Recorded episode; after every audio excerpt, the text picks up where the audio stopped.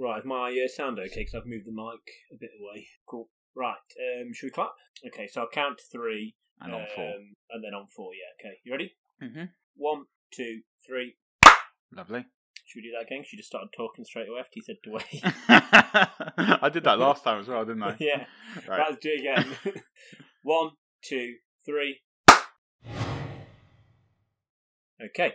Welcome to MAMOM Podcast. Mike and Mike on Mike, where two Mikes talk about their top fives. We've already looked at things like games, films, TV shows, and board games, and today we're talking about documentaries. So, Mike, are you a big documentary fan?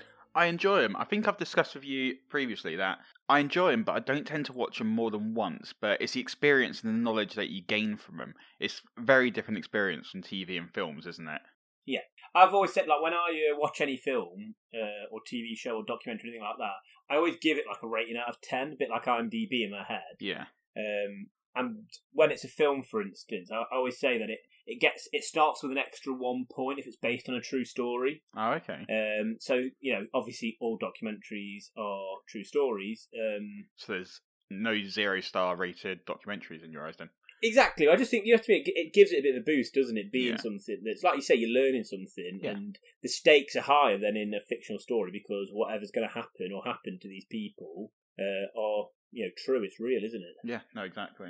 Definitely something I feel like I've started enjoying documentaries more the older I've got. I started appreciating them. Yeah, I remember when I was younger, I used to have quite a lot of sort of natural history um, type documentaries, uh, wildlife ones. You know, the ones that you'd get on BBC Two first thing in the morning Yeah, on. Sundays and stuff. Um, my dad brought me and my brother loads on video, and I don't think I appreciated them back then. But Yeah, I agree. Like as you get older, like you do definitely get a more more of an appreciation uh, and an understanding of them.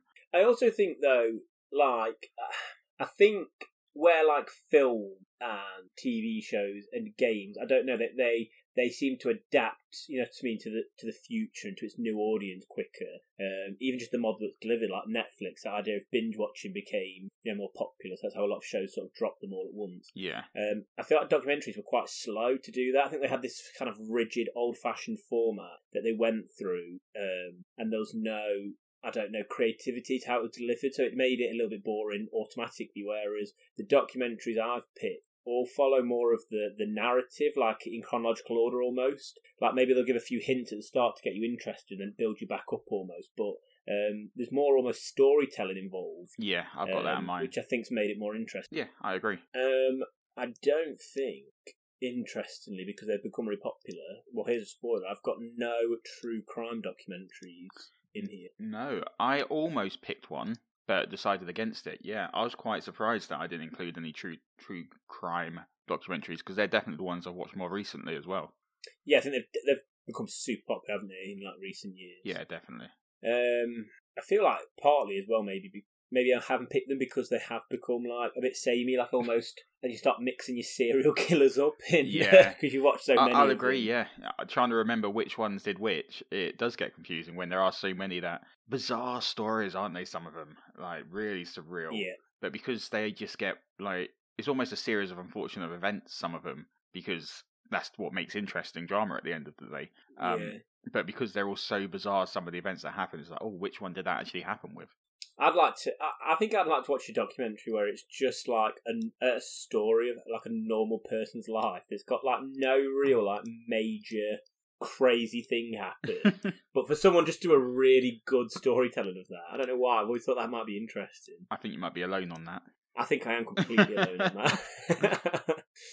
but I think that's the point. Is some of these ones that I've picked, it really is more. It, it's not necessarily the topic; it's the way that it's been told Yeah, that that to me made it interesting. Um, and this time we've tried to as well include where you can watch these. So if you are interested in any of them, we've tried to include um, places where you can find it. yeah. Um, I'm just going to say from the top of the episode because it's easy for me. All of mine are found on Netflix. Nice. Every single one. Mine's with a mixture. Yeah, I well, I didn't plan it, so it was all going to be on Netflix. It just happened to be like that. Um, right. So who starts off again? Who went first last time? Right. So the host doesn't start. So it's Perfect, me. There we go. It's me. Right. So coming in at number five. What have you gone for, Mike? I've got one that I'm going to say from the off. Can't remember a huge amount about, but I can tell you that you will know a lot about it, and I w- well, in terms of sort of you got memories of it, you you know about the show, and it's Walking with the Dinosaurs or Walking with Dinosaurs, should I say? Yeah. Uh, so it was back in 1999, which is why I probably don't remember a huge amount about it, and I haven't watched it since. But it's the first proper documentary I really remember watching all the way through, all six episodes of it, and it was back in like I was what ten years old, so probably enjoyed dinosaurs and learning about dinosaurs and everything. Um, didn't realize it was dire- uh, narrated by Kenneth Branagh as well, who's a fantastic um, well actor, Shakespearean yeah, actor, Shakespearean yeah. actor, isn't he? And also in Harry Potter. Um, Yep. But it's just one of those great shows where you actually got to learn about the dinosaurs and the way it was portrayed with the mix of animatronics and um, CGI. I have watched some clips in preparation for this. The CGI does not hold up in the slightest. It is absolutely atrocious. I'm But- about to say I don't. I never watched it live at the time. I don't think, but I seem to remember it being one of those things that every now and then got thrown into like I don't know a geography lesson or a history lesson or something at quite, school. yeah, I was going to say yeah, 'cause it, Um, it did teach about the geography of the planet and stuff like that. Yeah. Um, So uh, that's all I have. And even then, it- probably only what four or five years after it was released, and even then, I still remember going, "Oh, this isn't held up." Really? even I think the So I animatronics. I remember going to like a museum or something and seeing them, ha- or seeing some of the animatronics that they use, and it really was quite spectacular. Like just seeing this dinosaur moving with real realism. To be honest with you, it was a great show. and dinosaurs just cool as fuck. Yeah, exactly. Dinosaurs are cool as fuck. That class- classic, classic quote.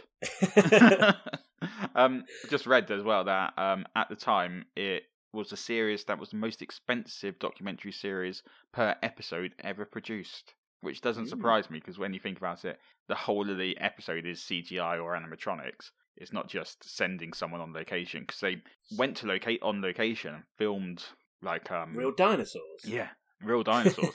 they, they they spent billions upon billions about going back in time and no they went to locations um like chile and stuff like that to actually record the um landscape and stuff so that they could then artificially put in these dinosaurs in there so yeah i can understand why it was really expensive Was it BBC? it was bbc yeah Nice. no it was a great show but like i say can't remember a huge amount about it but definitely one of the top documentaries i remember watching it's like it's like the one that got me into watching documentaries the first I think I think that's probably why they chose that topic and spent that much money because I think you're right. I remember that being something that that people spoke about at school. You know, even my like say what year did it come out? Ninety no. 1999 Yeah, so I was in primary school still then, but I, I remember that being something people spoke about like at a young age as well. Yeah. So it wasn't, uh, you know, I think probably at that time it was seen as an adult thing, wasn't it? And that was trying to bring in a young audience with it as well. definitely So Well, it still and seems yeah, to be- worked. Yeah, well, they um, I didn't realize this, but in 2013 they released a feature leg- length film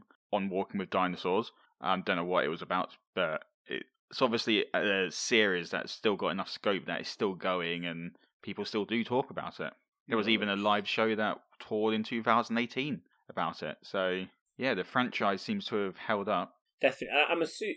Yeah, definitely. Well, it, I wonder if it sort of because of the success of Jurassic Park, if that was part of the reason it was made. So reading beforehand, I remember reading that it was in 1996 that the director, um, or the person who came up with the idea, Jasper James, thought of it, and he said it was fueled by sort of 1993 with the release of Jurassic Park. Of people were really excited about dinosaurs again. So it took six years because of the nat- well, in terms of the pure scale of what they had to create, but it was what sort of he prepared. What what was the inspiration for it?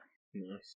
I wonder if there's anyone like any American audience. I wonder if that was something that, that was over in America as well. Like, Yeah. they import a lot of documentaries and stuff. I wonder if it was as big over there as it was over here. Yeah, it was on the Disney Channel, and it was directed by Avery Brooks instead of um uh, Kenneth Branagh. or- Oh, sorry, uh, narrated. Oh yeah. He was um By who? Avery Brooks. He played Sisko, Captain Sisko on Star Trek.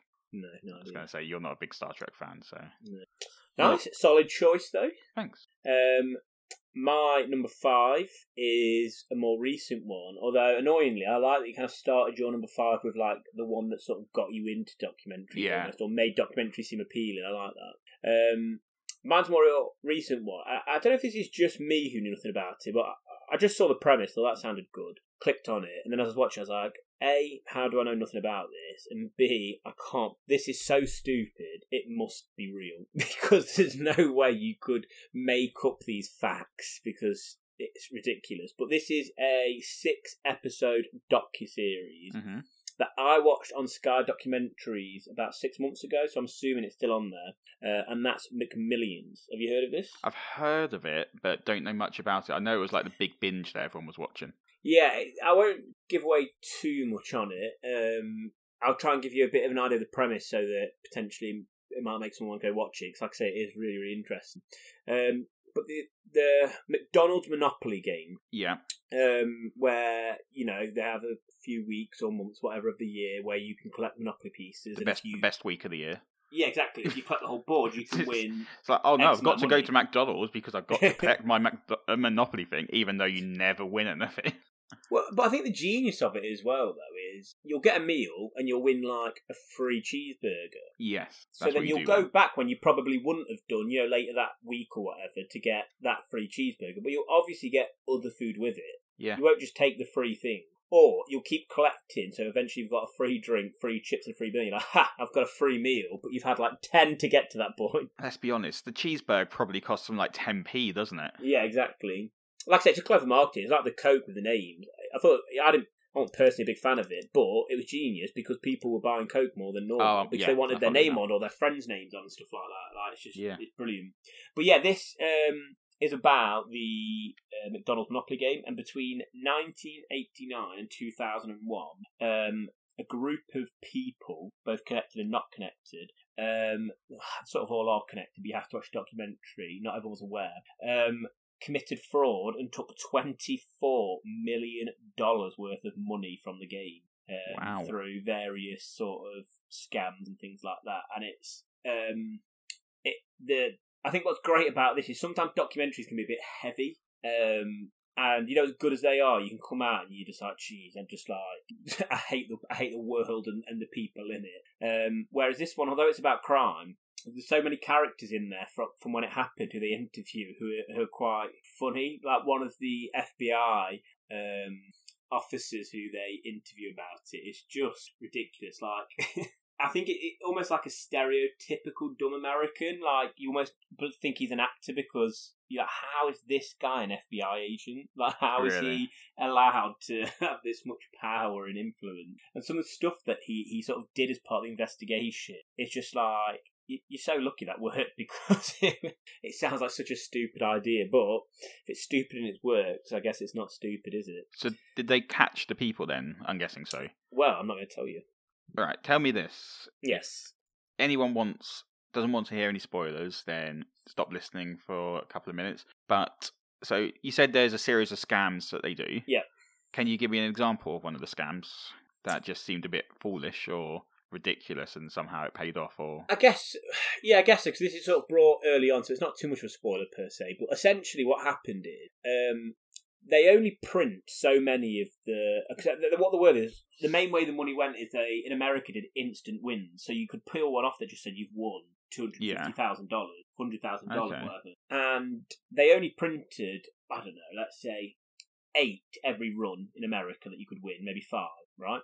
Hmm uh, and for the top prize, maybe even one. So what they do is they print them all together, then take them to this factory, randomly put them on, that are randomly print out, so no one knows where they're going. Essentially, that's that's how they try to make it secure. But somehow it seems that someone has has got hold of them and is sort of handing them out, and then we find out like the mob's involved.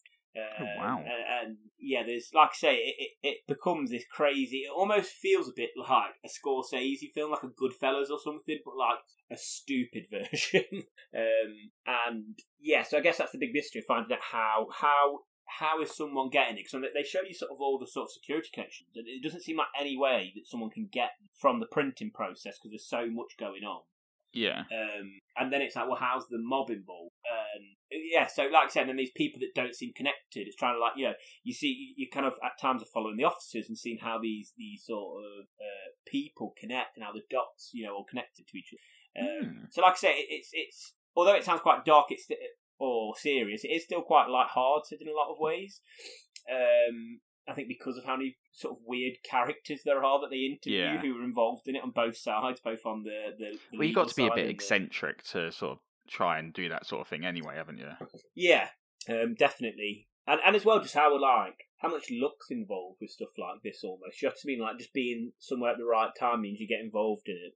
Yeah, yeah, definitely. Um, but yeah, like I say, it's really nice, and it's uh, I think it was done by HBO in America and sold to Sky Documentaries to view in the um, UK. So it's like really professionally done.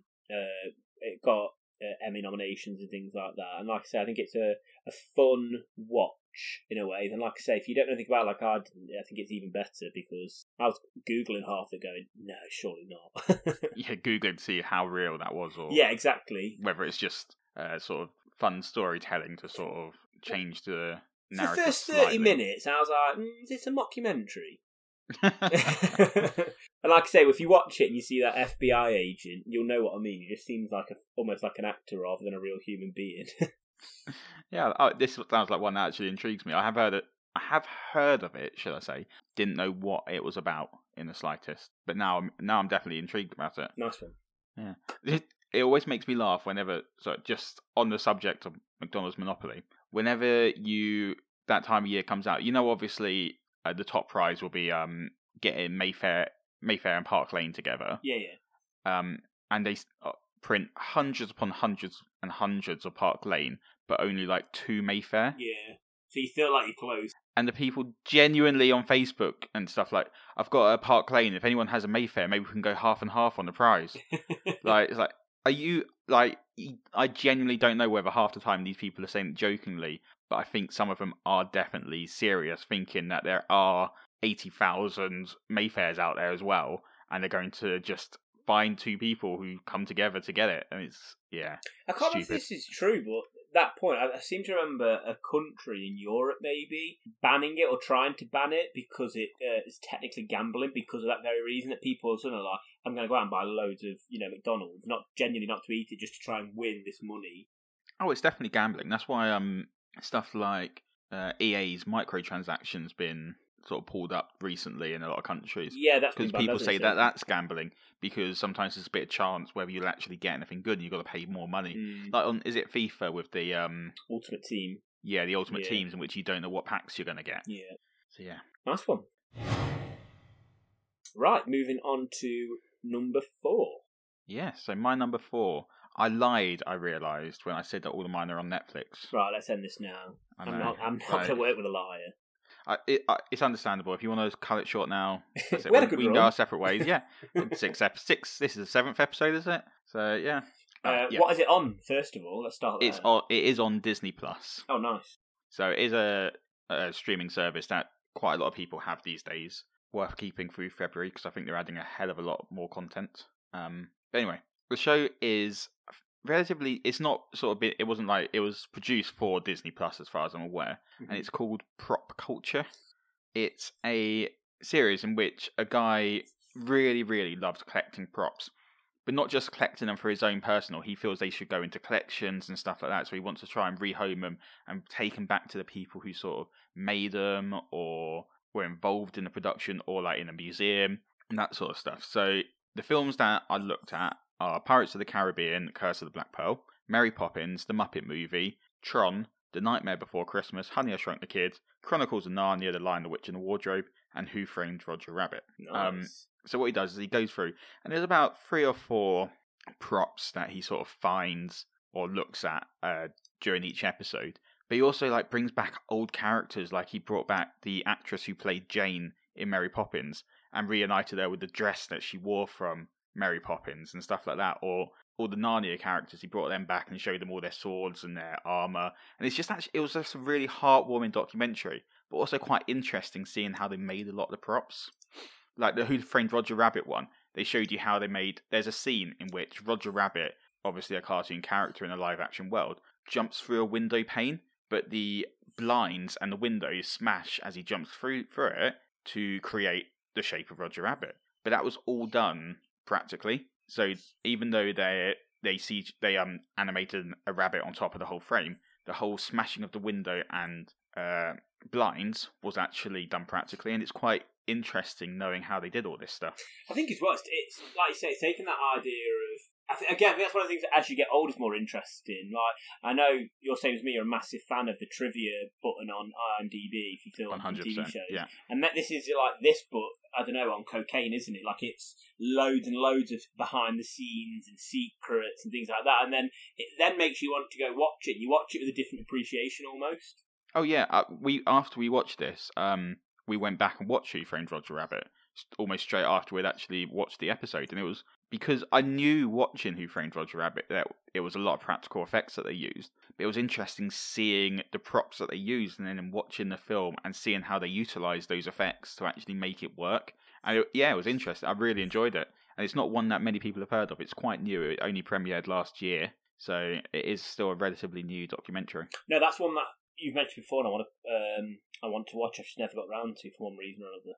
Yeah, no, it's really good. I don't know whether they're planning the season two, so there's only one season out at the moment, but definitely recommend it. Well, it reminds me of another documentary you've recommended, uh, which I won't say in case you picked it, that I've never watched as well, but for a, for a similar reason. I have picked it. okay, I thought so. It's good. I, I've suddenly clicked what you was on about. Yes. But uh, importantly, I can't really remember that much. But my uh, my brother-in-law, um, I- I'm sure he loves that as well. So I've, I've heard about it in bits and bobs before. Yeah, no, it's a good, it's a good one. That not many people. It's a di- definitely a unique type type of documentary, but I quite liked it because I am a fan of trivia pages, like you say. So I like behind the scenes of any types of movies. Um, my number four is also on Disney Plus. So I was a bit nervous when you said that. Um, but as this is your only Disney Plus, it means you've not watched it. Uh, oh, sorry, you've not picked it, which is good because I know you've Yes. watched it because I recommended it to you and Lauren. yeah. Um, so before I tell you my number four, which is on Disney Plus, I want to start by telling everyone I fucking hate roller coasters, like all of them. Do you actually? Oh, like genuinely, What's the reason? like I don't particularly like going upside down. I've done them, uh, but I don't get the enjoyment. I get you know just that chemical reaction of your body going, "Oh my god, I'm going to die," and then I'm like, I, I didn't enjoy that, and I don't enjoy the, the, the buzz afterwards per se. Uh, but more than that, it's it's like you can go to Alton Towers and you can queue up for three hours for some ride. So I've heard people who've gone to Alton Towers want to go go to the big popular one, and they've gone on three rides because it was such a busy day. And I'm like, yeah. that's a shit day, like, it's- and it's not cheap either. Um, that's the unfortunately the downside of you being a teacher. You can only go when it's busy. Yeah, but I know. But even when in year ten, I picked business as my uh, double option choice. Yeah. Um, and uh, I literally picked it because you got to go to Drayton Manor, and it was dead. I don't, I don't think they shut the park down for us, but because it was a school day, there was literally our school and some just some ran a couple maybe twenty random people. So you you could just literally get on a ride, come off, and go back on the ride again. There was just no one there. So I have had that experience of being at a park where you can just go on rides, and even then, I didn't particularly enjoy the day. yeah. Um, I also hate muggy weather. Absolutely hate it. You know that sort of sweaty heat. Yeah. And with all that in mind, my number four, which could have been higher as well, I, I really struggled Yeah. with I'll be honest because I know exactly the one that you're going to pick. I thought it was going to be higher. Uh, it's the Imagineering story, which, for those who don't know, is a documentary on Disney Plus about the Disney park. Um, and like I said, I have absolutely no interest. Even after watching it, and it being one of the best things I've ever seen, documentary or film, I still have no interest really. Well, maybe a little bit, but maybe I explain more about why. But I still have no interest in going on rides. Um, but the Imagineering story is the story of how Walt Disney uh, wanted to. Essentially, he was, he was at a park one day uh, with his kids, and they're playing on their, their sort of, you know, the I can't remember what the word is, play playground, play area, and Like he- a fun fair, wasn't it? yeah, and he was sort of like, well, what is there for adults? Um, Coincidentally, wasn't it the same fun fair that inspired Mary Poppins? it might have been as well, yeah. Yeah, because I remember that being mentioned on Prop Culture, so they tie in. There you go. And then, um, and then essentially that's why he went on to, to make it and use his sort of Disney properties that he'd made to, to include them in there. And again, what's great about this is each episode takes a sort of decade and, and goes in order all the way up to the modern era. It, it sort of even talks about the future, doesn't it? Yeah, yeah, exactly. Even looks at what you know the potential you want to do. It looks at the the people who were in charge. So even after Walt Disney, the people who took over running the park, um, how important it is. To, I didn't realise how much money it made to Disney and how important it was to sort of the Disney brand. You know how big they are even today nowadays. Oh yeah, they're probably losing so much by it not being open currently. Oh yeah, it's ridiculous. But um, Not that they need to worry about that at the moment. But it, it's, I guess what's interesting is you see it from all the different angles. So you've got it from like, um, there's quite a few famous people, famous directors and writers who, who sort of worked as, you know, like, I don't know, cleaners or working behind, you know, stalls of certain areas of it and things like that or operate certain rides. And look at what it was like for them just as, as a worker at the time, working somewhere like a Disney park. Or it's looking at some of the engineers who created these rides. Uh, and the idea is this really cheesy idea. They don't call them engineers; they call them imagineers because you've got to be an engineer who who uses these creative um, creative ideas. But it, but it is true when you watch it that the technology they do is cutting edge. So a lot of what they're doing doesn't exist, and they have to create it. They have this idea for a ride. But, there's no technology out there to do it. There's no one who's done it, so they've got to make it up. Um, it also looks at how they brought it to Paris and um, was it Japan? I think they did as well. Yeah, they did Tokyo, and I think there was one in China that was quite a big one because they had redone the Haunted Mansion, hadn't they? yeah.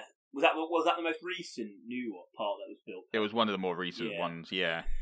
Um, and like I said, just seeing it go from the. Pa- In fact, do you know what? Just I'm going to rewatch that today. I think because I Well, absolutely all of it. yeah, a genuine. Well, start to rewatch it again because it is one of the best things I've ever seen. Like I say, just going from the decade, and I, I still don't have a, a massive interest, but in like I say, going to a to a park, but the documentary, hearing as many people talk about it, I I think just you know, I think Walt Disney has a lot of faults, like a lot of I guess famous public figures from the past when you look back at them. Um, but with Disneyland, there was clear this idea of him wanting to do good and wanting to like make people happy and inspire people and he did want to give this idea of, of a better future and what a better future could look like.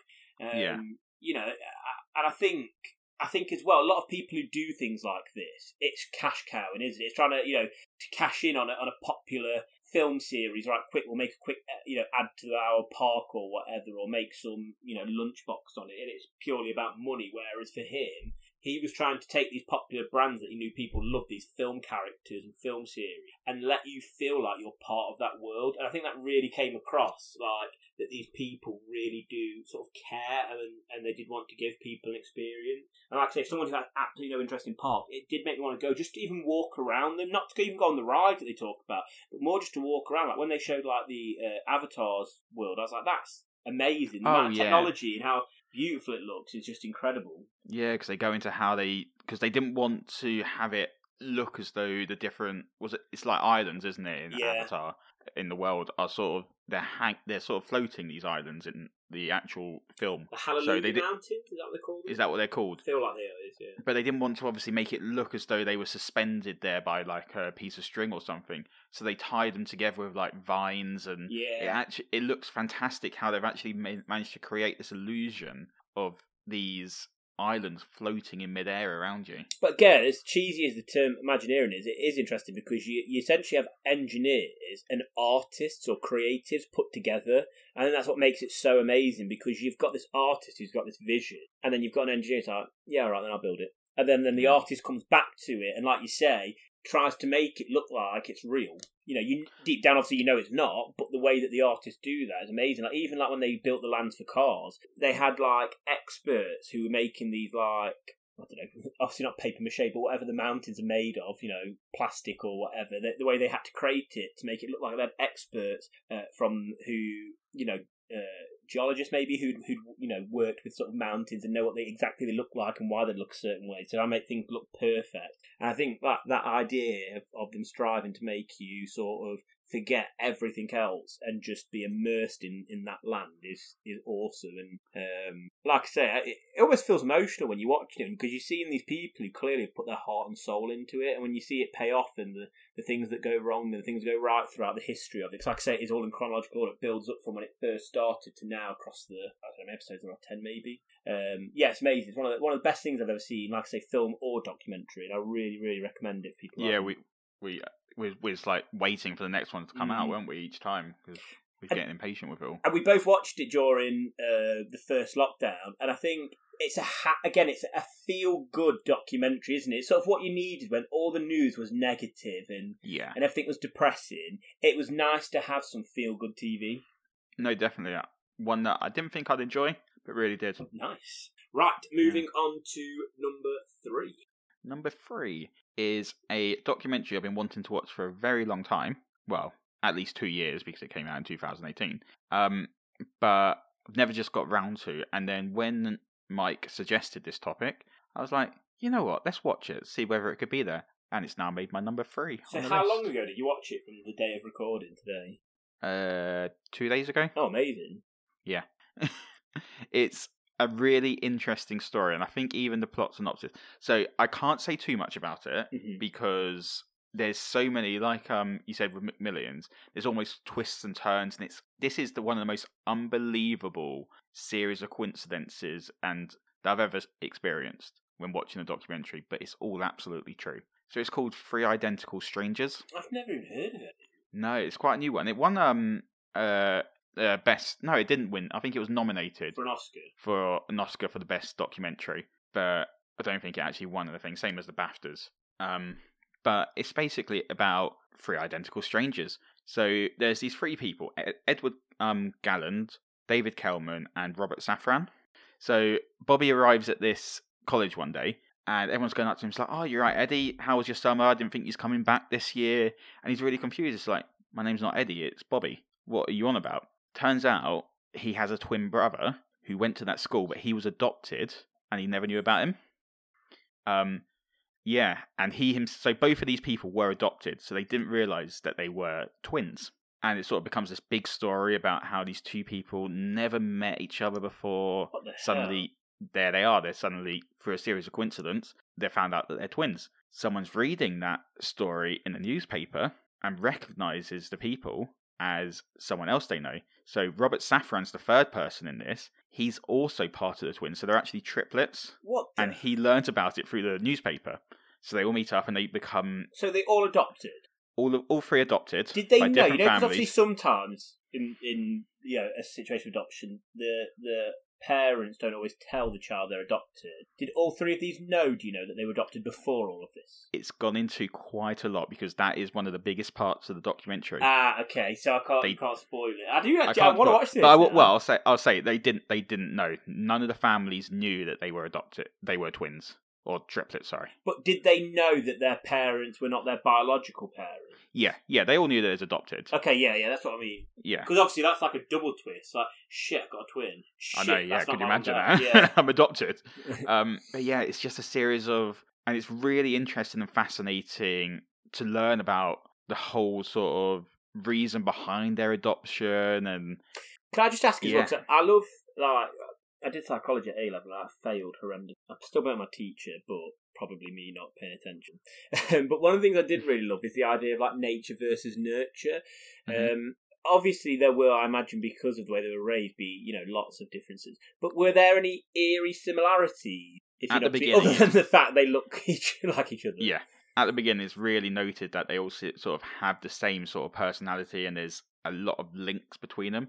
Like, um, it's not spoilers. Very early on, it's like they were all wrestlers during high school. Um, they've all got very similar interests in women. They all sort of sit exactly the same, and they hold themselves exactly the same. It's It's really so quite weird, that, but at the same time, it's not. I'm not going to dwell too much into it because it's one that you, you need to watch because otherwise you wouldn't get the full effect of the whole documentary. It's really well done. So I think because these um, triplets are used to sort of telling their stories so much, they're like they're really quite interesting to listen to, and the way that they tell their story, they've obviously told it so many times that it's actually quite a fun story to listen to, all of it. But also, yeah, there's a lot more to it than just this. There's three people that meet up and, well, who happen to sort of realize through a series of coincidental events that they're triplets. There's a lot more to the story than that, but it's definitely one worth watching. It's I it's a it. remarkable. The tagline is the most amazing, incredible, remarkable, true story ever told, and it's 100% true. That it, it is one of the. It's unbelievable almost, but it's incredible.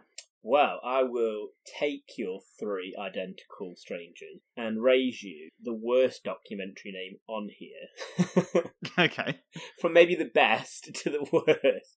Because just from that title, someone's going to go, yeah, I'll watch that. That sounds interesting. Whereas Yeah. this one, I only started watching almost as a bit of a joke. Me and uh, Shauna were scrolling through Netflix on a Friday night once. We were trying to decide what to watch. I was in one of those moods where nothing was interesting me. And then we saw some ridiculous things. She was like, oh, should we try that? And then, you know, when you leave it on Netflix and it just starts, you know, showing the sort of trailer. Oh yeah, automatically going. And then we were like, actually, that doesn't sound, that's not quite interesting, a bit weird. And that is My Octopus Teacher. I've seen it, but skipped past it because it sounded like nothing. Yep. It sounds ridiculous, doesn't it? Um, it's a real. It, this one's a film, not a docu series. Uh, I don't know, probably about an hour and a half, hour and forty minutes. Feel like top of my head. I quite like that so far. We seem to be linking with the series, and then this was my film. That was about an hour and a half, and you've got your Yeah. number three a film. We're doing well so far. um, and like I say, I understand that a lot of people will not want to watch it based on the on the name, and maybe even have to describe it. But I can only explain that it's the film that's given me the most emotional reaction, and it's one of those films that it's quite. It's gonna sound very pretentious, but like I don't know, it's quite a quiet film in just terms of like you just sort of soaking it in, and and I don't know, like the, the longer the film goes on, the more it gets drawn in. Okay. Um, but if you've watched the films one, you'll know that one of my favourite genres is coming of age, and this is sort of feels like that, but maybe more of a midlife crisis type of way. Okay. But Yeah. essentially, it's about this um, guy called Craig Foster. Is it? Yeah, Craig Foster, and he's a um, South African filmmaker. And he's gone all around the world and, and filmed all these documentaries, and essentially decided to give it up. Um, and, and he found like the, the you know the deadlines you record something, you've got to edit it together and send it to them was quite intense. Um, and he found he almost had suffered like depression from it because like one of the ones he did was he went to I think it was Australia and uh, did a documentary with the Aboriginals who who sort of so in tune with nature that they can hunt um, from just like just like feeling the ground and things like that. And he said it's like this weird thing where he was learning about such like a special culture and you know people who were so in touch with the world, but he because he was behind the camera was just so removed from it all, like he almost didn't feel part of it. Yeah. Um, so it was almost this disconnect he was finding, seeing these amazing things, but because he was the filmmaker, he was he was behind the camera and, and didn't feel involved in it. So he moves back to his house in South Africa, which is on the on this beach, this really this that cove that's really really rough water, um, and he just decided to start going out snorkeling each day. And uh, one day he finds this octopus, and it does this amazing thing where uh, when it notices, when the filmmaker, when Craig Foster gets closer, it goes onto the, the seafloor and wraps 30 shells around itself yeah. um, and starts like spinning around. And he's like, what the hell is this? So he goes back at home afterwards, after he's filmed it, and he's, he's Googling, he's researching, he's ringing experts, and no one's heard of this, an octopus doing this. No one knows what it's about.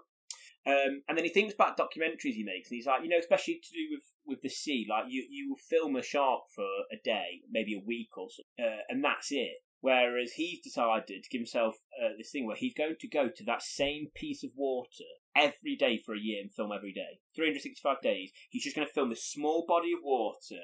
You know, hopefully he's going to see the octopus every day. Um, but he wants to see sort of what's going on in that area. You know what I mean? In, in all Yeah. four seasons, everything, and that's what he does. Um, and it's, it's it looks beautiful as well because it's, it's got it's called a sea forest where he's filming. So it's got these sort of like uh, this these these sea like weeds that grow up from the sea floor. So it's like he's moving through a forest at times, uh, and he, he basically this octopus becomes his almost friend. Um, Hmm. and essentially, as he's filming it, he, he sort of across this year starts finding out more about the octopus, but it sort of starts having an impact on on him and his life and his relationship with his son and his family.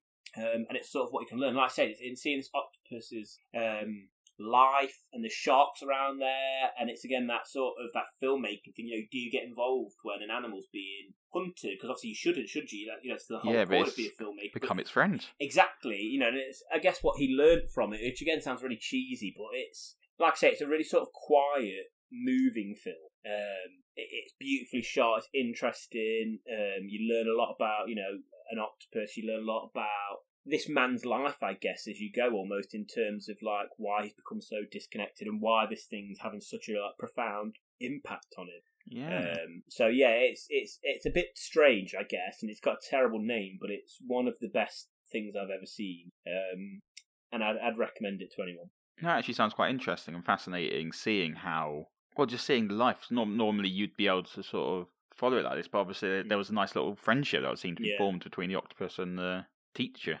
No, the teacher's the octopus, isn't it? Yeah, And You know I mean? uh, Filmmaker. you find out why by the end he finds out why it did that thing with the shells later on. Okay. So he sort of like you know became an expert as well. He learned more than uh, sort of the marine biologist who spent lots of time learning about uh, an octopus as well. He learned things that they didn't know because, like I say, most people who will study an animal will study it for a short period of time and they'll go back, won't they, to the lab. Whereas he went every single day, didn't miss Yeah. a single day, which is crazy.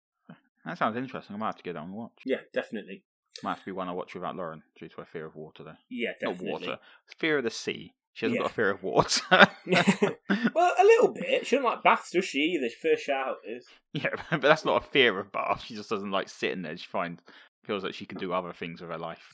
Um, Yeah. which she's very wrong because baths are the best thing in the world. No, I agree. Right, moving into number two. Well, actually, I, before we go on to number two, Yeah. I'd like to try something. Okay. So, since we're on this documentary docu series episode, Mhm. do you remember back in episode one you came up with digging holes with Paul Skulls? Yeah. Yeah. I thought we'd have a little quiz to see how well you get on trying to determine whether these are Alan Partridge quotes Yeah. or real TV docu series. okay, I like this. yeah. Completely unplanned. You didn't know this was coming. no. Right. So I got five here. hmm How good do you like Alan Partridge then?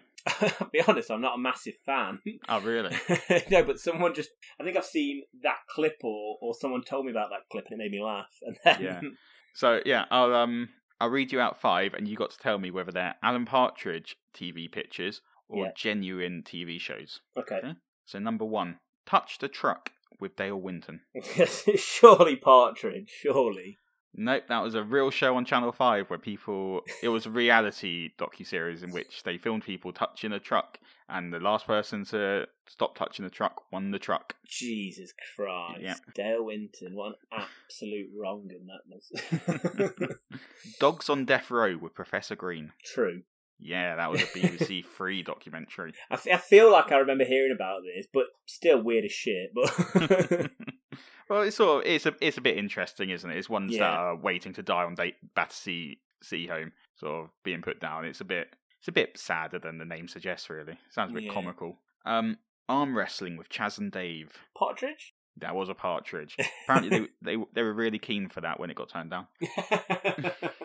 Penguin A and E with Lorraine Kelly. I mean, that sounds like something should. It is something that should do. Okay, and then the final one: youth hosteling with Chris Eubank. I really hope that's Partridge. It's kind of both. Really? So yeah, it was 100% Partridge, and then in 2015, I've since learnt when genuinely creating this little quiz for you, he created a pilot of Chris uh, Youth Hosteling with Chris Eubank, and you can find it on YouTube. Amazing. Wait, who Chris Eubank did, or Chris Eubank did this the pilot, yeah. Amazing. Just with his incredibly posh voice. I don't know. Is it a posh voice? Well, Chris, it- Chris it- Eubank. it's can't do a Chris thinks. I think is a posh voice, isn't it? I don't know, but yeah. So there you go. I thought I'd just do that little quiz for you, a bit of fun in between before we I go on to our that. number two. I like that. And now, now I'm excited to see if your number two is sounds as weird as those real and Partridge documentaries. I've got to get back to my list now to find out what my number two actually was. It doesn't. I can tell you that. And it's the only one that I'm concerned that it might be a crossover on. Well, this is my last Netflix one. Uh, my number two is so actually it'd be perfect if it does crossover. Yeah. So it was a, a series that most people were obsessed with during lockdown. Yep, it's the same series. Love it. Is it? There we yeah, go. That makes I love that it's brilliant. matched up at the right number as well. Oh, perfect. Uh, so, well, sh- should I say what it is just in case it is, or should I try and introduce it like I was going to? Should we say it at the same time? On three. I really hope it's a different one now. Okay, on three. One, two, three. The last, Last dance. Dance. Yes. There we go. So me and Mike weren't really into basketball in the slightest before watching this, as I don't think most people in the UK were at all. And it's just a really fascinating documentary, isn't it? It's about the career of Michael Jordan. It's sort of tried to build as the last season of Chicago Bulls, but really it just it's mainly about Michael Jordan. There's a few sort of spotlights on like Scottie Pippen, Dennis Rodman, Steve Kerr, Phil Jackson, isn't there? But really, he's the main person that the whole documentary is about. Yeah, I, I just say to that, I think that's a criticism um, with like real basketball fans, particularly maybe Chicago Bull fans. That it, yeah, it's it's made to be. Oh, it's all about the Chicago Bulls in the nineties, their team, their dynasty as they call them, which is a really successful team. But actually, it's basically a Michael Jordan documentary. But I don't know. I only really knew Michael Jordan, so I didn't care. Yeah. Like I was fine with it. I knew Dennis Rodman is a bit of a weird guy, but yeah, I'm the same. I didn't really know that much about basketball, really. As I've talked about previously with Space Jam, he's the one that was famous in most people in the UK. But yeah, so it's just a really interesting documentary. So, like I said, it it's built to sort of talk you about talk about the last dance, so Chicago Bulls' last ever sort of Season. Seat. Well, it's not Chicago Bulls, well, but the last team, time this team are going to be going because the owner, I can't remember what his name is. Jerry something. Jerry Reinsdorf. yeah, I feel like you've just made that name up. I'm pretty Oh. sure that's right. oh no, you're right. I've just looked up. It is Jerry Reinsdorf. Boom and swish. Um, because he's planning on re. What's the word? I'm not very good at words lately. Sort of um, Rebuilding, isn't it, the younger team? yeah, because it's an rebuild it. Re- rebuilding it? the franchise. That's the word I was looking for. Franchise. So he wanted to try and rebuild the franchise and make it fresh compared to keeping the same players that we've seen for the past. Well, how many seasons was it? It's quite a few seasons, wasn't it? Yeah. Um, so I think it's their sixth. No, So what it is is they're they're trying to do something called a three-peat. that's so it. this is yeah. the final season of this team. So they'd won three NBA championships in a row. Then Michael Jordan famously uh, retired and tried baseball for a year, and then came back. So there was two years after they'd won their three in a row where they didn't win it. Then they won two back to back again, and then this documentary is called Their Last Dance. The Last Dance, where the whole team and the coach are going to be together. So it's seeing if they can win what they call a three-peat, which is repeating winning the championship three times in a row. yeah. Um, yeah, there you go. So there's the There's a synopsis synopsis for of. someone who was a little bit more prepared than me. well, it's No, not that. It's it- just I've watched it three times already. Have you actually? Genuinely, yeah. Hey, you've done the free beat. Yeah. Well, no, that'd be no? If I do it three more times next year, it'd be a three-peat, wouldn't it? That's just three. It won't be repeated. I'm with you. Yeah. But with this as well, like just to add on to what you said, Mike, as well. I, I'm not or, or wasn't before this a basketball fan. You weren't either. Um, but it is again the way I think it's told is so gripping, and the fact that although it's a basketball documentary, and they do obviously show lots of clips, it almost doesn't feel like it's about basketball. I don't know if you can put that into words if you felt the same way, but like it doesn't feel like a basketball documentary, even though it's all about basketball pretty much. No, I think we've talked. I think it was you who said this previously. It's like if this was done on any other sports that you had no idea about, you'd still enjoy it. Yeah. Because it didn't necessarily. You didn't need to know about basketball or anything like that to enjoy what it was about. It didn't think- exclude you in that way. I think as well, there's something about learning about someone who's that good at something. Like whether that be, uh, you know, a pianist, an athlete, a writer, a painter, uh, a singer, a rapper, whatever. I think when you see someone who's so clearly better than everyone else, and that's not me saying it from a sort of biased point of view. You look at like people like Larry Bird and Magic Johnson, people who were the greatest a little bit before Michael Jordan and a little bit whilst Michael Jordan was coming up, who are like, no, yeah, he's a lot better than. So Yeah. all these world class athletes who are, you know, some of the best basketballers ever, never mind just when he was playing, we're all like, yeah, he was better, like by a Yeah. lot. Yeah. There's something amazing watching such an elite sportsman, their man- their mentality and things like that. No, it was a. It was. I'm sure most people listening to this have watched this documentary because it definitely it was a big binge. This and Tiger King throughout lockdown, but yeah, it was. It definitely got me interested in basketball. I really. Mm. I've gone and watched a few games. Well, on TV, I've watched a few games, should I say? Yeah, we've picked a team, And- haven't we? Yeah, we we did pick a team. We've sort of dropped out of that a bit, but I have been following them. They've not been doing very well this season. No, no, I've seen well. we've, I think we've won about one game so far. When I googled it, was like defensive issues still remain. I was like, yeah, that was the problem we watched them, wasn't it? That was what the issue were. It's the New Orleans Pelicans, by the way, for those wondering who we decided to follow. And your favourite yeah. player, Zion Williams. Yeah, by far. And then I was going to get a Zion Williams shirt, and then you stole it. Yep. Well, I, I, I didn't want his jersey or shirt, whatever, no, but it's didn't. the only one that they had available at the time. Yeah, because they're not really a big team over here. Well, they're not a big team, full stop, to be honest with you. Not in comparison to They're def- others, yeah. No, not, they're quite a low down league ranking, which is why we picked them, because we didn't want to be Mm. looking as though it was going to glory hunt for a basketball team.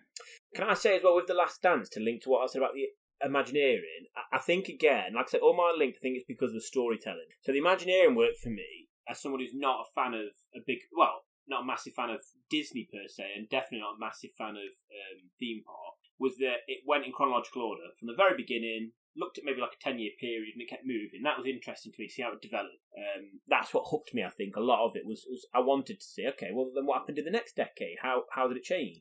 Whereas Yeah. this one's order, eh, which again I think is the reason that made it so compelling, was you had we're looking at the very final season that this Chicago, Chicago Bulls team was together, and you're also hooked. You're like, okay, are they going to win the three-peat? Like I didn't know and didn't Google it purposefully. No, Um, and maybe it was common knowledge, I don't know, but to me it wasn't, and I purposely didn't Google it because I wanted to keep that surprise. And alongside that, although that's the running theme through every episode, and you, I think it's ten episodes. The first episode is the start of the season. The tenth episode is the end of the season. So each episode sort of progresses the season. But there's loads of almost flashbacks, isn't there, where they go back to like the very first championship they won together, um, and within that, you might look at Michael Jordan's youth, and then the second championship they won together, and you look at Scottie Pippen's sort of childhood and how he became professional. yeah, Um, and I thought that was interesting that you had, like I said, there was almost two, almost three timelines that were running. You had the throughout the series this final championship, and then you had the flashback to the other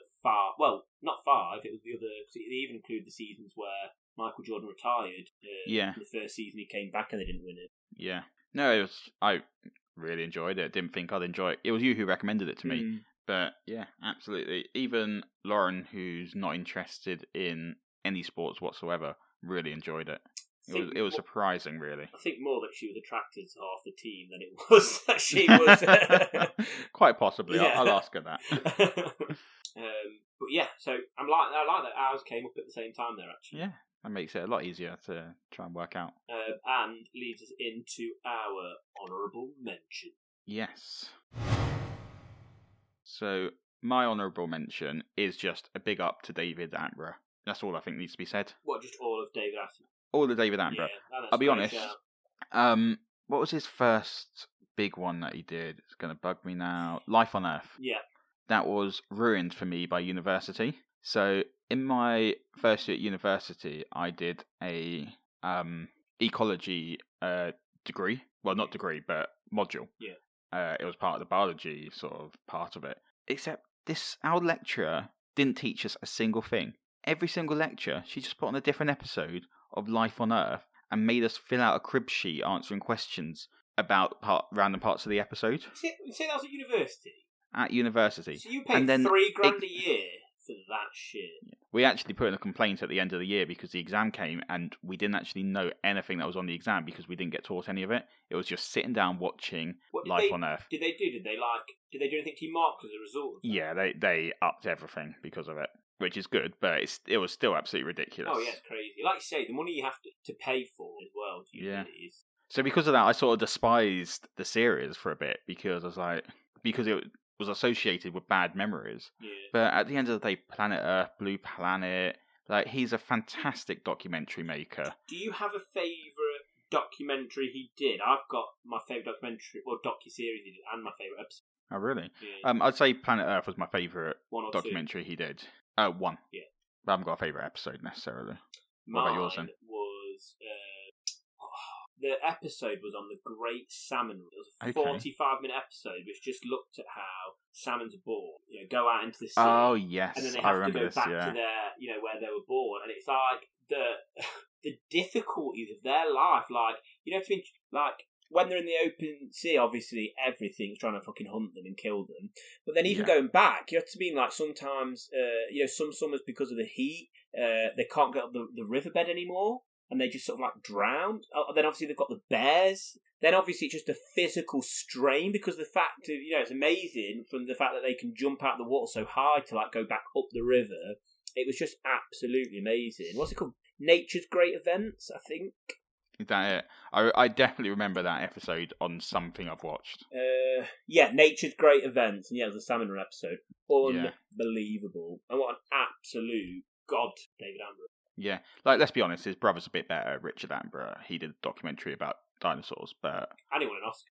Yeah, so I'm pretty sure as well there's a third Attenborough brother, and I don't know if I've made this up in my head. there, there is. I there feel is- like he's, a mechanic as well or something. Yeah, he ma- motor racing or something like that. It's like he must feel like such a failure in comparison to two other brothers.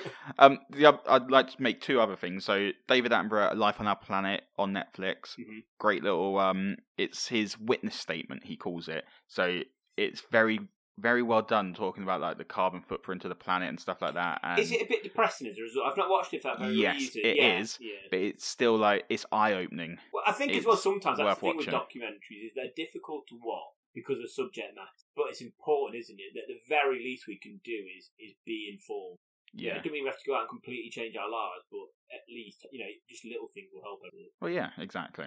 Um, the other thing I'd like to do is see whether anyone listening to this podcast knows the name of this documentary, or even you, Mike, because it's really bugging me, and I wanted to include it on my um, honourable mentions previously, but I couldn't remember the name of it. So it's about a documentary filmmaker. He's quite famous for doing these sort of documentaries as well, but the concept of it he's, is he's been shrunk down like Honey, I Shrunk the Kids, and then he's gone out like into the garden, like shrunk down, to film the documentary on like all the uh, bugs and stuff out there. And it's and he's sort of like there's bits. taking the piss. Or... No, genuinely, like there's bits where he'll like fight with an ant because an ant's attacking him. It's CGI'd, obviously, but it's still it's done in a documentary style, and it's quite interesting. You learn about the, the sort of the micro world, and I feel like micro's in the title, but it's still quite interesting, and it's a bit it's a bit of a fun way of doing it. I remember what Well- it was like late nineties, early two thousands. If you if you do know that, listeners, if you can at us on Twitter MAMOM Podcast or Facebook us at MAMOM Podcast or email in to mamompodcast at hotmail.com and let us know if Mike's full of shit and this thing doesn't exist. definitely, definitely a thing. I'm gonna once I find out. Yeah, no, don't Google I'll it. No, I'll- no, I'll no. you- Um, Well, no, I've tried googling it. I Let's let our it. listeners do the work.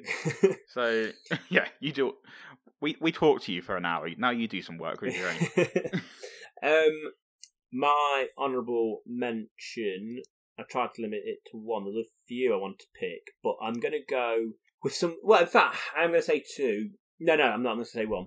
Uh, it's it won the Oscar. It's on Disney Plus, and that is Free Solo. Um, the rock climbing one. Yep, that's exactly it. Yeah, it's about Never a guy called uh, Alex Honnold, I think his name is, something like that.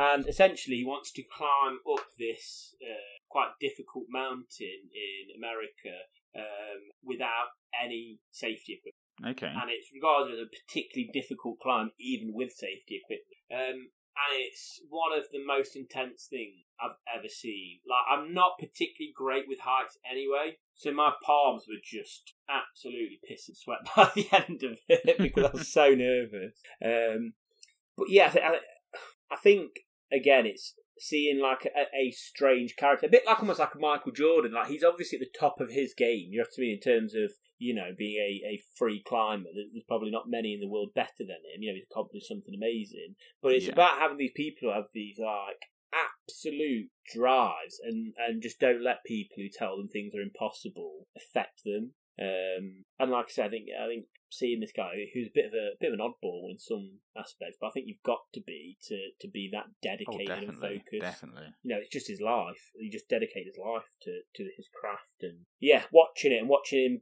build up to it. Like for instance, he practices obviously before. He doesn't just do it. He he practices it a lot with safety equipment. But there's certain parts of the climb that are difficult, and about a week before, month before, something like that, he keeps like falling off this certain section he has to transition between, and I'm like. "What- the fuck? Like, how the hell is he going to do this? So watching it is just, you know, no spoilers. Is he alive? Is he dead? Who knows? You'll have to watch. It's on Disney Plus. but watching it, I'm I- guessing alive, otherwise it'd be a snuff film. I, you have to see, me. Got to watch it. But yeah, that's Okay, my well. that's my honourable mention. Free Solo, a uh, about a film about a guy who does rock climb that safety equipment. Short, it's a shortish film. I feel like is it an hour, two hours, hour and a half? I'd say it's an, yeah, about an hour and a half, I reckon. Um, but yeah, that is my honourable mention. So, Michael Ellingham, what is your number one choice? My number one choice is a very, very odd choice, but it was it's such a fun documentary to watch. And what's even weirder about it is I haven't watched all the episodes yet. Oh. It's the toys that made us. I thought you'd picked this one, yeah. Yeah. It's billed originally in the theme tune because it's got a really corny theme tune to it as an eight part documentary series. But actually, due to the success of it, they did a season three, which was another four episodes. So there's actually 12 episodes so far. And they've done a spin off series called The Movies That Made Us and The Christmas Movies That Made Us. But what it is, is it's essentially just focusing on different toy lines um, that all of us grew up at least with at least one of these. So the reason I haven't watched them all is because some of the episodes I didn't grow up with them, but because I enjoyed the documentary, I do plan on watching them at some point soon. So I'll give you a list of the toys that it goes through. So it goes through Star Wars, Barbie, He-Man, G.I. Joe, Star Trek, Transformers, Lego, Hello Kitty, Teenage Mutant Ninja Turtles, Power Rangers, My Little Pony, and professional wrestling. And to be honest, the only two I haven't watched are Hello Kitty and My Little Pony. um, but it's just really interesting. So I'll give you like a rundown of the Star Wars one and um, another one potentially. So the Star Wars one, it starts off uh, Luke George Lucas. He, the, obviously with Star Wars, you want to get a toy line going because toys make money at the end of the day for kids. But because he was so secretive over the ship's designs and all that sort of stuff, he held up um, sort of sharing any secrets to anyone. So all the big lines like Hasbro, Mattel, they sort of passed on it. So this toy company called Kenner, that I imagine most people haven't heard of, was the toy line that decided. Yeah, that was the toy line that decided to actually pick it up, and it was apparently billed the worst um, deal in history by George Lucas because he got very very little money from the toy selling, and this is a toy franchise that's um, totaled seventeen billion dollars so far in terms What of toy sales. hell? Yeah, so it meant that so they so what uh, Kenner had to do is they had to produce these toys every year, and if they stopped selling for a year, then they would um, the rights would go back to George Lucas, and they'd have to renegotiate a deal.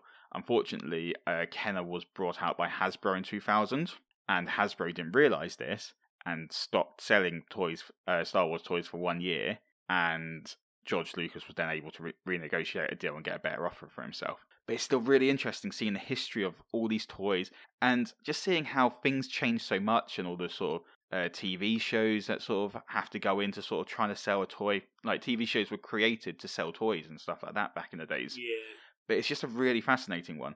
The other one that really sort of I remember quite distinctly was uh, Teenage Mutant Ninja Turtles, in which the two creators, Kevin Eastman and Peter Laird, they actually stopped talking to each other due to creative reasons. And um, one of them, I can't remember which one, decided to leave anything to do with um, Teenage, Mutant, uh, Teenage Mutant Ninja Turtles and go on to other stuff because he didn't like the direction that it was going. But what was nice about this is at the end of the the episode, um, they'd sort of uh, they brought the two those two people back together, and it just ends with them just drawing comics again. And it's really quite nice that it sort of reunited these two people that sort of had a bit of a feud. Yeah, is lovely. Yeah, but it's it's done in a really quite amusing way. It's got um, all sorts of guests and people talking about everything on it.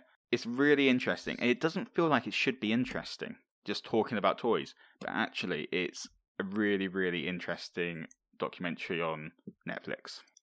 Well, I remember having Star Wars toys. I remember my cousin giving them to, me, and they were they he'd one of them who collect. You know, it was a collector who was older than me, so they Yeah. still in their box and things like that. Oh, okay. Um, and you had came with some sort of reader and things like that. I seem to remember. But essentially, anyway, was like you know, I don't think they're going to be worth though. I'm never going to play with them. Do you want? I was like, yeah, cool. Ripped them all straight out the boxes. Played with them. Then about a year, two years later, he rang me and said, "Oh, there's a couple of them that are worth quite a bit of money now. they still in their box." I was like, "No, I'm so No. sorry."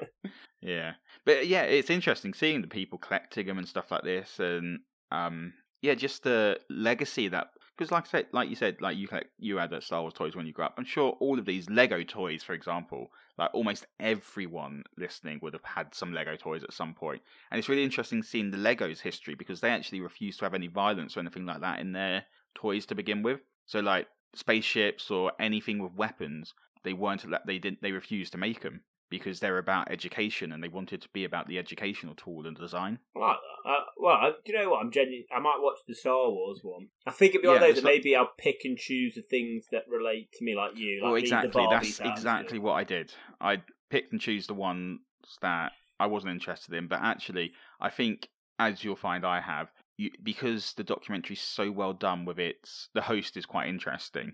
He, he's got a very distinct sort of narrating style, and he's quite funny with it. Mm. But I sort of wouldn't mind going back to them, even though I don't know anything about My Little Pony Yeah. or Hello Kitty. I like that. Hmm. Good choice. It's an it's an odd choice, I will agree, but it's one that it's our personal top fives. Exactly.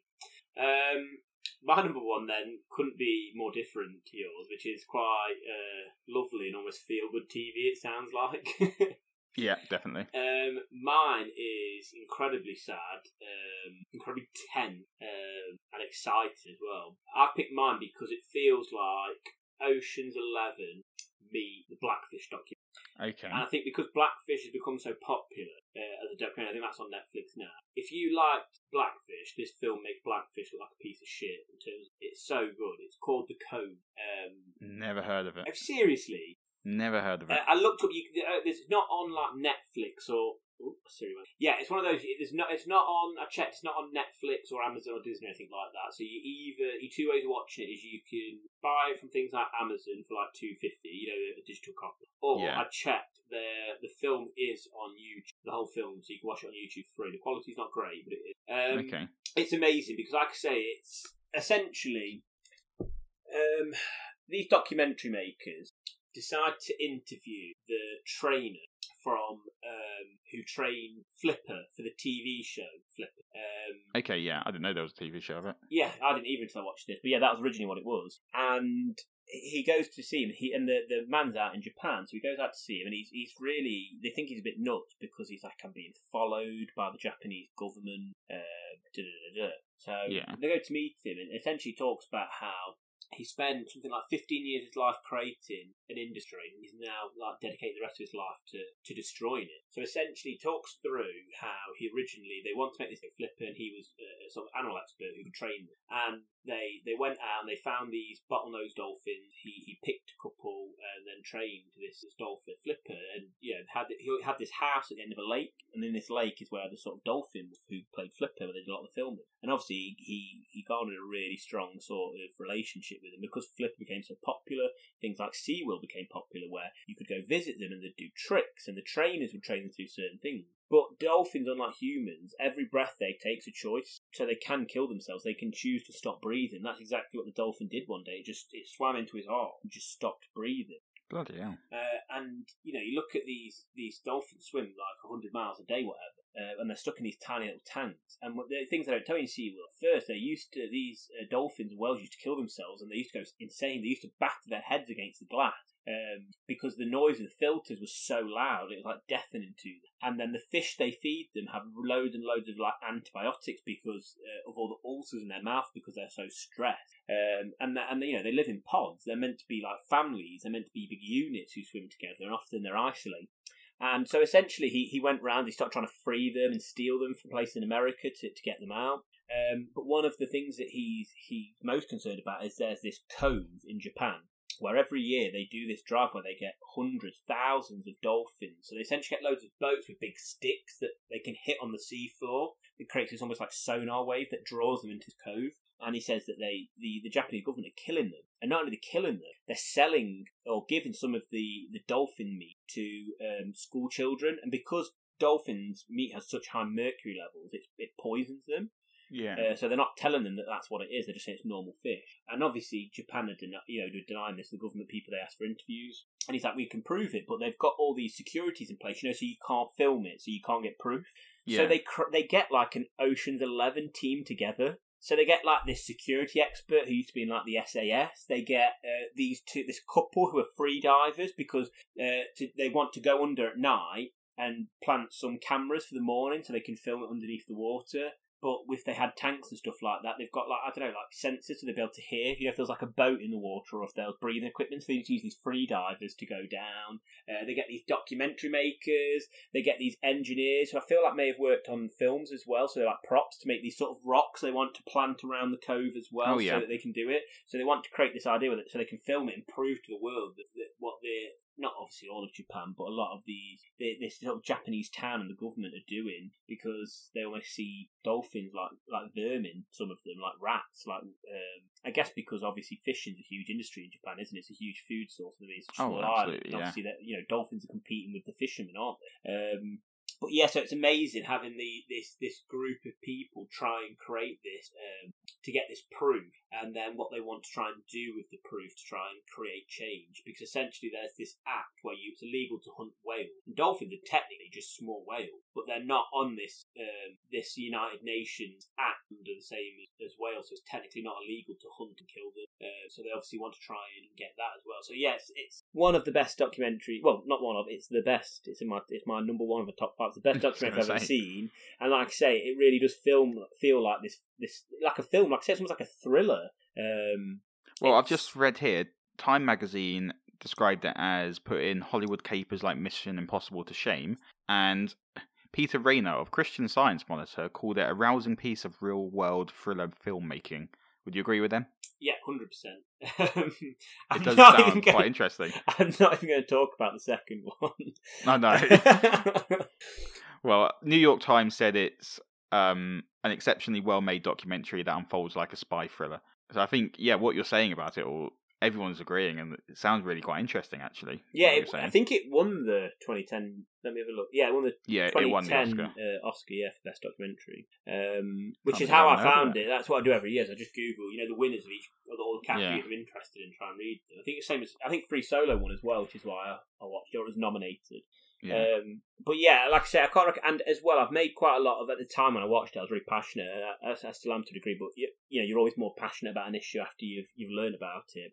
And yeah. I made all my family watch it as well because it's one of those like, like I say, I've not got a huge desire to go to America to, to go. To, well, I'd like to go to America, but I've not got a huge desire to go to like the Disney World and and Sea World and things like that.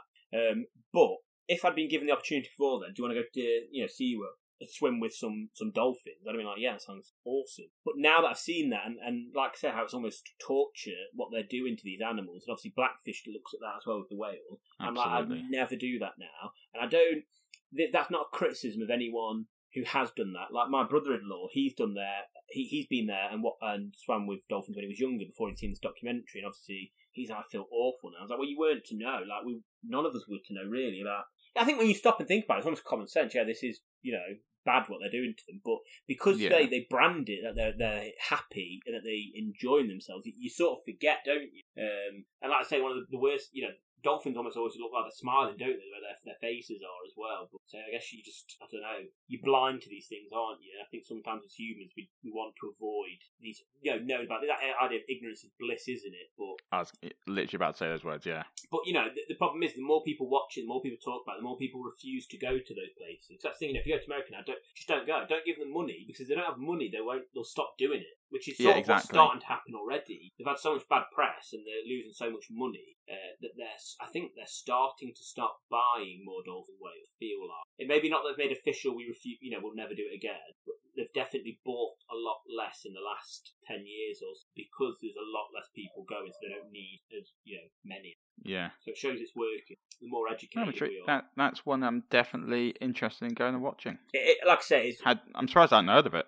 I, I would say, or arguably, if I if I sat and thought about it, you know, it was so good as a film. It, you have to mean? The way it was filmed, the way the story almost goes. That's what it feels like.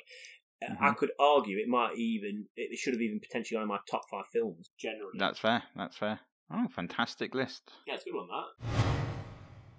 I uh, yeah. I really enjoyed doing it. Uh, again, it's ones that I, I have really. I, I, like I say, I, I get an absolute buzz when you talk about like people at your work or or friends or family who like mention things to you, like oh they they said that they've um, like I think you said one of your, uh, your friends, your your boss or something, started watching Scrubs after us talking about it. Yeah, um, yeah. Seniors decided that he wants to watch Scrubs based on. What's his name again? Another friend of the show.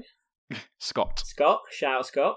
Um, yeah, so I'd love to hear people um, tweet us at MAMOM Podcast, Facebook at MAMOM Podcast, or email us at mamompodcast at hotmail.com. I think, like I said, I'd love to hear people you know, let us know if you did watch them or play them and, and, and what you thought afterwards would be amazing because I think that's what's like great is about documentary films and books and things like that. They like connect people, don't they? You can have those conversations about it. It gives you something in common.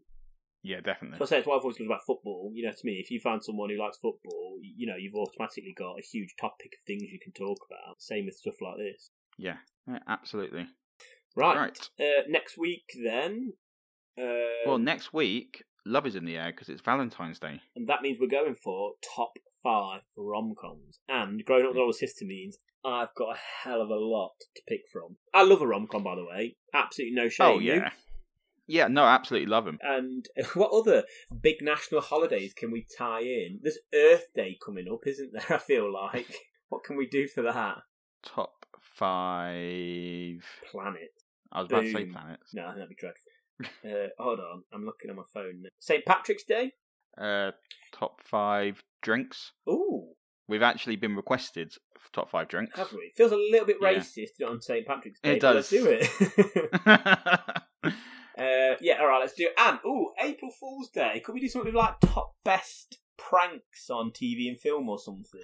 yeah, like hidden camera shows or like skits from that sort of thing. Yeah, that could be something. Something to look into. All I think I don't know what the topic would, how to word the topic, but I'm sure I've got an idea of the sort of things that I'm thinking. The things you're thinking. Yeah, but I can't really say because I've got ideas of ones that'd be in my top five. But if I say them to you, then you'll know what my top five are. All right, we'll leave it there then for now. Great So way to end spoil it. it. Uh, I'm desperate for a slash. I'm to have to go soon. That's- And on that note, join us There we next week for again increased professionalism. That is MAMOM Podcast. Mike and Michael Mike. Bye. Bye.